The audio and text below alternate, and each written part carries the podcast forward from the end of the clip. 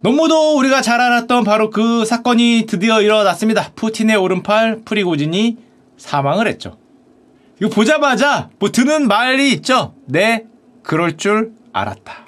네, 그럴 줄 알았어. 아저씨만 몰랐어요, 아저씨만. 세상 사람들이 다 알았어, 그럴 거라고. 에휴, 에휴, 다 알아서 다. 뉴스를 보겠습니다. 바그너 그룹의 수장인 프리고진이 사망했다. 프리고진 누군지 아시죠? 바그너 그룹이라고 우크라이나에서 용병 그룹 이끌다가 쿠데타를 일으켜서 모스크바를 향해서 진격했던 바로 그 장본인이죠. 대장되는 인물이 프리고진이라고 할 수 있는데 그럴 줄 알았어요. 그럴 줄 알았어. 러시아에서 10명과 함께 여객기에 탔는데 그 여객기가 러시아에서 추락을 해서 결국 사망했습니다. 쿠데타 일으킨 지 뭐 얼마 됐다고 바로 사망을 했고요. 향년 62세입니다. 전 푸틴의 요리사, 푸틴의 요리사 출신이었다가 발탁돼 갖고 여기까지 올라왔죠. 전 푸틴의 오른팔이었고요. 전 용병그룹 바그너의 수장이었고 전 러시아 쿠데타의 당사자였죠. 러시아 참모총장을 향해서 쌍욕을 날리시던 그런 폐결인 분이었는데 결국에는 비행기의 추락과 함께 이제 사망하셨습니다. 누가 보더라도 뭐 곧 죽을 것 같은 가장 불안한 위치에 있던 사람이었는데 자기는 그렇지 않았나 봐요. 자 그러면 추락하는 모습 많이 보셨겠지만 비행기가 추락하는 모습 잠깐 보겠습니다. 다 보셨죠 이거? 이게 프리고진이 탄 비행기. 추락하는 모습입니다. 저렇게 떨어져서 결국에는 우악 하면서 추락을 했죠. 추락한 거 나오죠. 이렇게 추락을 했는데 아마 다 보셨을 거예요. 유명한 영상이니까. 다 알았죠. 세상 사람들이 저렇게 될 것 같다고 될 것 같다고 했는데 일단 저 비행기는 처음에는 러시아 방공망에 의해서 지대공 미사일로 격추된 거라고 알려져 있는데 나중에 지금 와서 나오는 말은 항공기의 내부 폭탄설이 유력합니다. 모스크바에서 떠서 저 생테페트부르크로 가는 중이었는데 모스크바에 뜰 때 이미 내부에 폭탄이 있었다는 거죠. 저 비행기 내부에 폭탄을 싣고 갔기 때문에 뜨자마자 모스크바를 출발하고 30분 만에 바로 추락을 했습니다. 게다가 프리고진과 바그너 수장들이 다 타고 있었다 그래요. 바그너 그룹의 지휘관들이 여기 다 타고 있어서 10명, 3명은 승무원이고 7명의 바그너 그룹 지휘관들이 다 같이 떨어져서 모두가 한꺼번에 죽은 사건이라고 할 수 있고요. 바그너 그룹의 2인자라고 불리는 드미트리 우트킨, 사실상 행동대장이죠. 행동대장도 같이 죽었기 때문에 바그너 그룹의 지도자가 사실상 되는 사건이고요. 바그너 그룹의 본부가 상테페테부르크에 있습니다. 여기에서는 지금 러시아 반역자들에 의해 죽었다라고 열을 열을 내고 있는 뭐 그런 상황이라고 할 수 있습니다. 자, 근데 이걸 죽을 걸 몰랐나? 놀라운 거는 이 비행기가 어디서 떴습니까? 모스크바에서 떠서 요 상테페테르부르크로 가는 거였어. 그러면 우리 생각에 모스크바에는 근처에도 가지 말아야지. 쿠데타 일으켰다가 겨우 살아난 사람이 자기 그룹원들 이끌고 모스크바에 가서 얘기를 한 다음에 비행기를 타고 날라오는데 살 거라고 생각을 했나? 너무 나이브했다. 그리고도 살 수 있을 거라 생각했던 그 그게 놀라운데 사실 이유는 있습니다. 그 이유는 조금 이따 보여드리고 누구나 다 예상했기 때문에 저 프리고진 사망에 대해서 바이든 대통령한테 인터뷰를 했어요. 바이든 대통령은 얼마나 관심이 없었던지 이 커피 하나 빨고 모자 쓰고 빨면서 가다가 기자가 물어보니까 어? 누구? 아 걔? 아직 안 죽었어? 진짜 이런 분위기였어요. 이게 인터뷰한 거 있습니다. 영상 가면 어 아직 안 죽었어? I'm not surprised. 놀랍지 않다. 놀랍지 않지 누가 놀랬겠어 당연히 올게 왔다라는 그런 느낌인데다가 옛날에 7월에 저 쿠데타 했을 때 슈카월드 한번 나왔죠 요렇게 얘기했습니다 바이든이 나라면 먹을 거를 조심할 것이다 요거 홍차 홍차 같은 거 먹을 거 조심할 것이다 로 얘기를 했는데 먹을 거를 조심했겠죠 조심했지만 비행기가 떨어졌습니다 그렇기 때문에 바이든은 예측을 실패했죠 홍차가 아니라 비행기의 격추였다 기자가 계속 물어보니까 아, 바빠 죽겠고 지금 아메리카노 빨고 쪽쪽 가고 있는데 자꾸 질문을 해대서 어 무슨 일이 있는지 모르겠어요. 모르겠지만 푸틴은 아마 알 거예요. 푸틴이 모르는 일은 러시아에서 일어나지 않기 때문에 푸틴이 알겠지. 나는 모르겠어요. 죽었구만. 이러고 쪽쪽 빨고 지나가셨습니다. 그래도 혹시 우크라이나가 떨어뜨렸을 수도 있죠. 왜냐하면 바그너 그룹은 우크라이나 전쟁을 일으키는 우크라이나의 적이었고 프리고지는 그 바그너 그룹을 이끄는 수장이었습니다 그러니까 우크라이나가 암살했을 수도 있지 않냐. 우크라이나의 젤렌스키가 이렇게 얘기했습니다. 뭔 소리? 야, 뭔 소리? 야, 장난도 그런 장난치지 마세요. 우리 아닙니다. 누가 했는지는 다 알고 있잖아요. 왜 나한테 그러십니까? 그 비행기 모스크바에서 떴다가 떨어졌죠? 모스크바에서 폭탄지를 쏜 사람이 누굽니까? 저 아닙니다. 억울합니다. 눈물 펑펑 흘리면서 저 아니라고 너무나 억울하다고. 모두가 누가 했는지 이미 알고 있지 않냐? 왜 나한테 그러느냐라고 역정을 냈습니다. 누굴까요? 서구 언론과 전문가들이 이구 동성으로 말하는 주인공 당연히 블라드미르 푸틴이죠. 배신했잖아. 쿠데타를 일으켰대. 내 오른팔이고 내 요리사라는 놈이 나한테 쿠데타를 일으켜서 군대를 이끌고 모스크바로 와서 내가 깜짝 놀랐잖아요. 그걸 살려둘 수 있을까? 배신한 옛날 부하를. AP에 따르면 이렇게 얘기합니다. 프리고진은 너무도 당연하게 표적이었을 가능성이 대단히 높다. 누구나 다 알다시피 러시아 전문가들은 쿠데타 이후 프리고진을 뭐라고 불렀냐? Dead man walking. 좀비죠, 좀비. 걸어다니는 시체로 불렀다. 이번에 K 좀비 정말 엄청나게 잘 싸우는 모습 감동하게 봤는데 그 좀비랑 조금 다른 dead man walking 걸어다니는 시체로 불렀기 때문에 누가 봐도 범인은 누군지 너무 뻔하긴 한데 게다가 요게 서구 언론에서 많이 회자됐습니다. 우리나라 커뮤니티에서도 어떤 분이 가져오셨더라고요.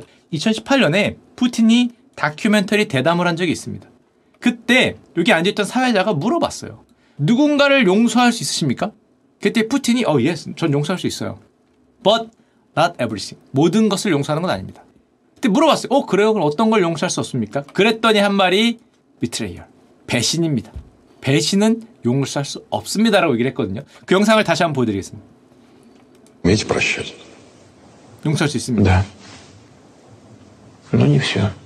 모든 건 아니에요. А что невозможно простить? Предательство. 비트레이얼.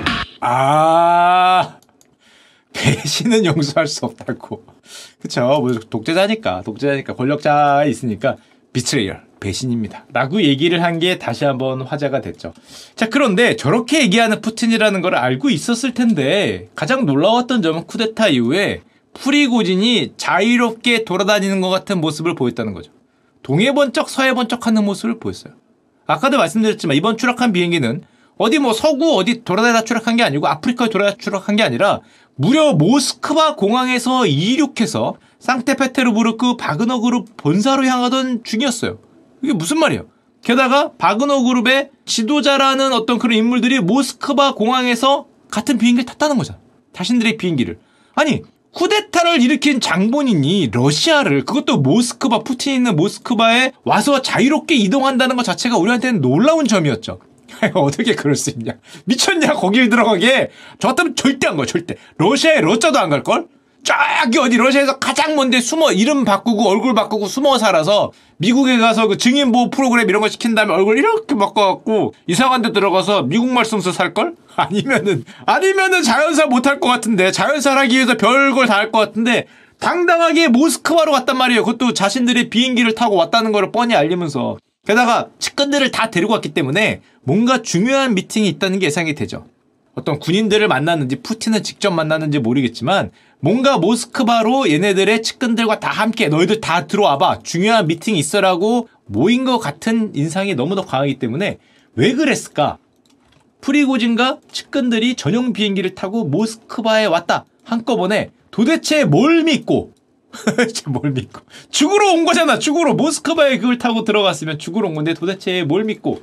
사실 이거는 진짜 상상력인데 여기서부터는 아직 아무도 몰라요. 프리고진은 말만 보면 자신의 역할이 뭔가 있다고 믿었던 걸로 보입니다. 왜냐하면 얘가 쿠데타를 한 다음에 처음 등장한 영상이 갑자기 8월 22일 날 아프리카를 배경으로 등장을 해요. 뭐라고 얘기를 했냐 여기서. 나는 모든 대륙에서 러시아를 더욱 위대하게 만들고 있다. 특히 아프리카를 더욱 자유롭게 하겠다. 이런 말을 했거든요. 이것도 영상이 있습니다. 이게 쿠데타 이후에 처음 등장한 게 아프리카를 배경으로 오히려 러시아를 더욱 위대하게 만들겠고 아프리카에서 우리 인물이 계속하고 아프리카입니다 아프리카 물, 자기 인물들도 보이고 이런 거를 이제 텔레그램에 올렸었죠. 게다가 뭐 아시는 분 다 아시겠지만 이게 아마 다음번 주제 정도에 올라갈 것 같은데 지금 아프리카가 어떤 상황이냐 러시아의 활약과 함께 아프리카가 대단히 독재화되고 있습니다. 쿠데타가 여기 여기 여기 여기 줄줄이 줄줄이 일어나는 게 아프리카의 현재예요. 쿠데타가 일어나고 사회주의 국가로 바뀌는 게 점점 늘어나고 있는 게 아프리카입니다. 그리고 바그너 그룹이 아프리카에서 러시아 일원으로 활동하는 거는 비밀이 아니죠. 너무 유명한 일이고 뭐 최근에 발생한 뭐 수단 쿠데타뿐만 아니라 각종 러시아가 아프리카 대륙에 개입을 하는데 여기서 러시아로 활동을 했단 말이에요.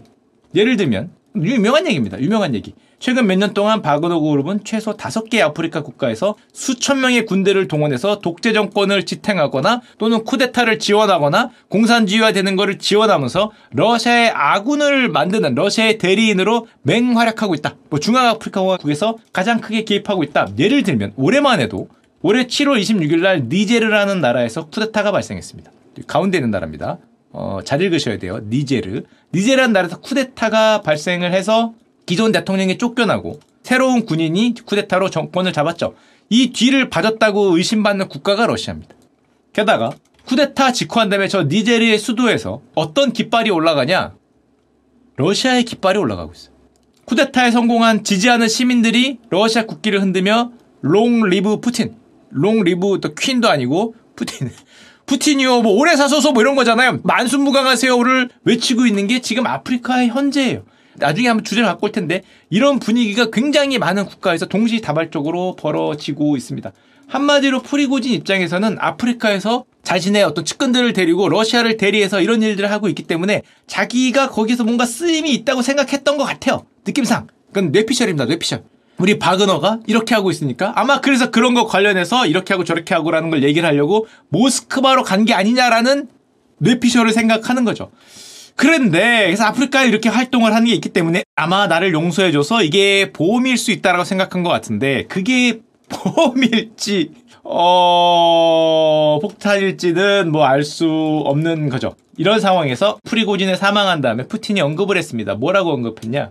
그는 심각한 실수를 저질렀다. betrayal을 했죠. 배신을 했다.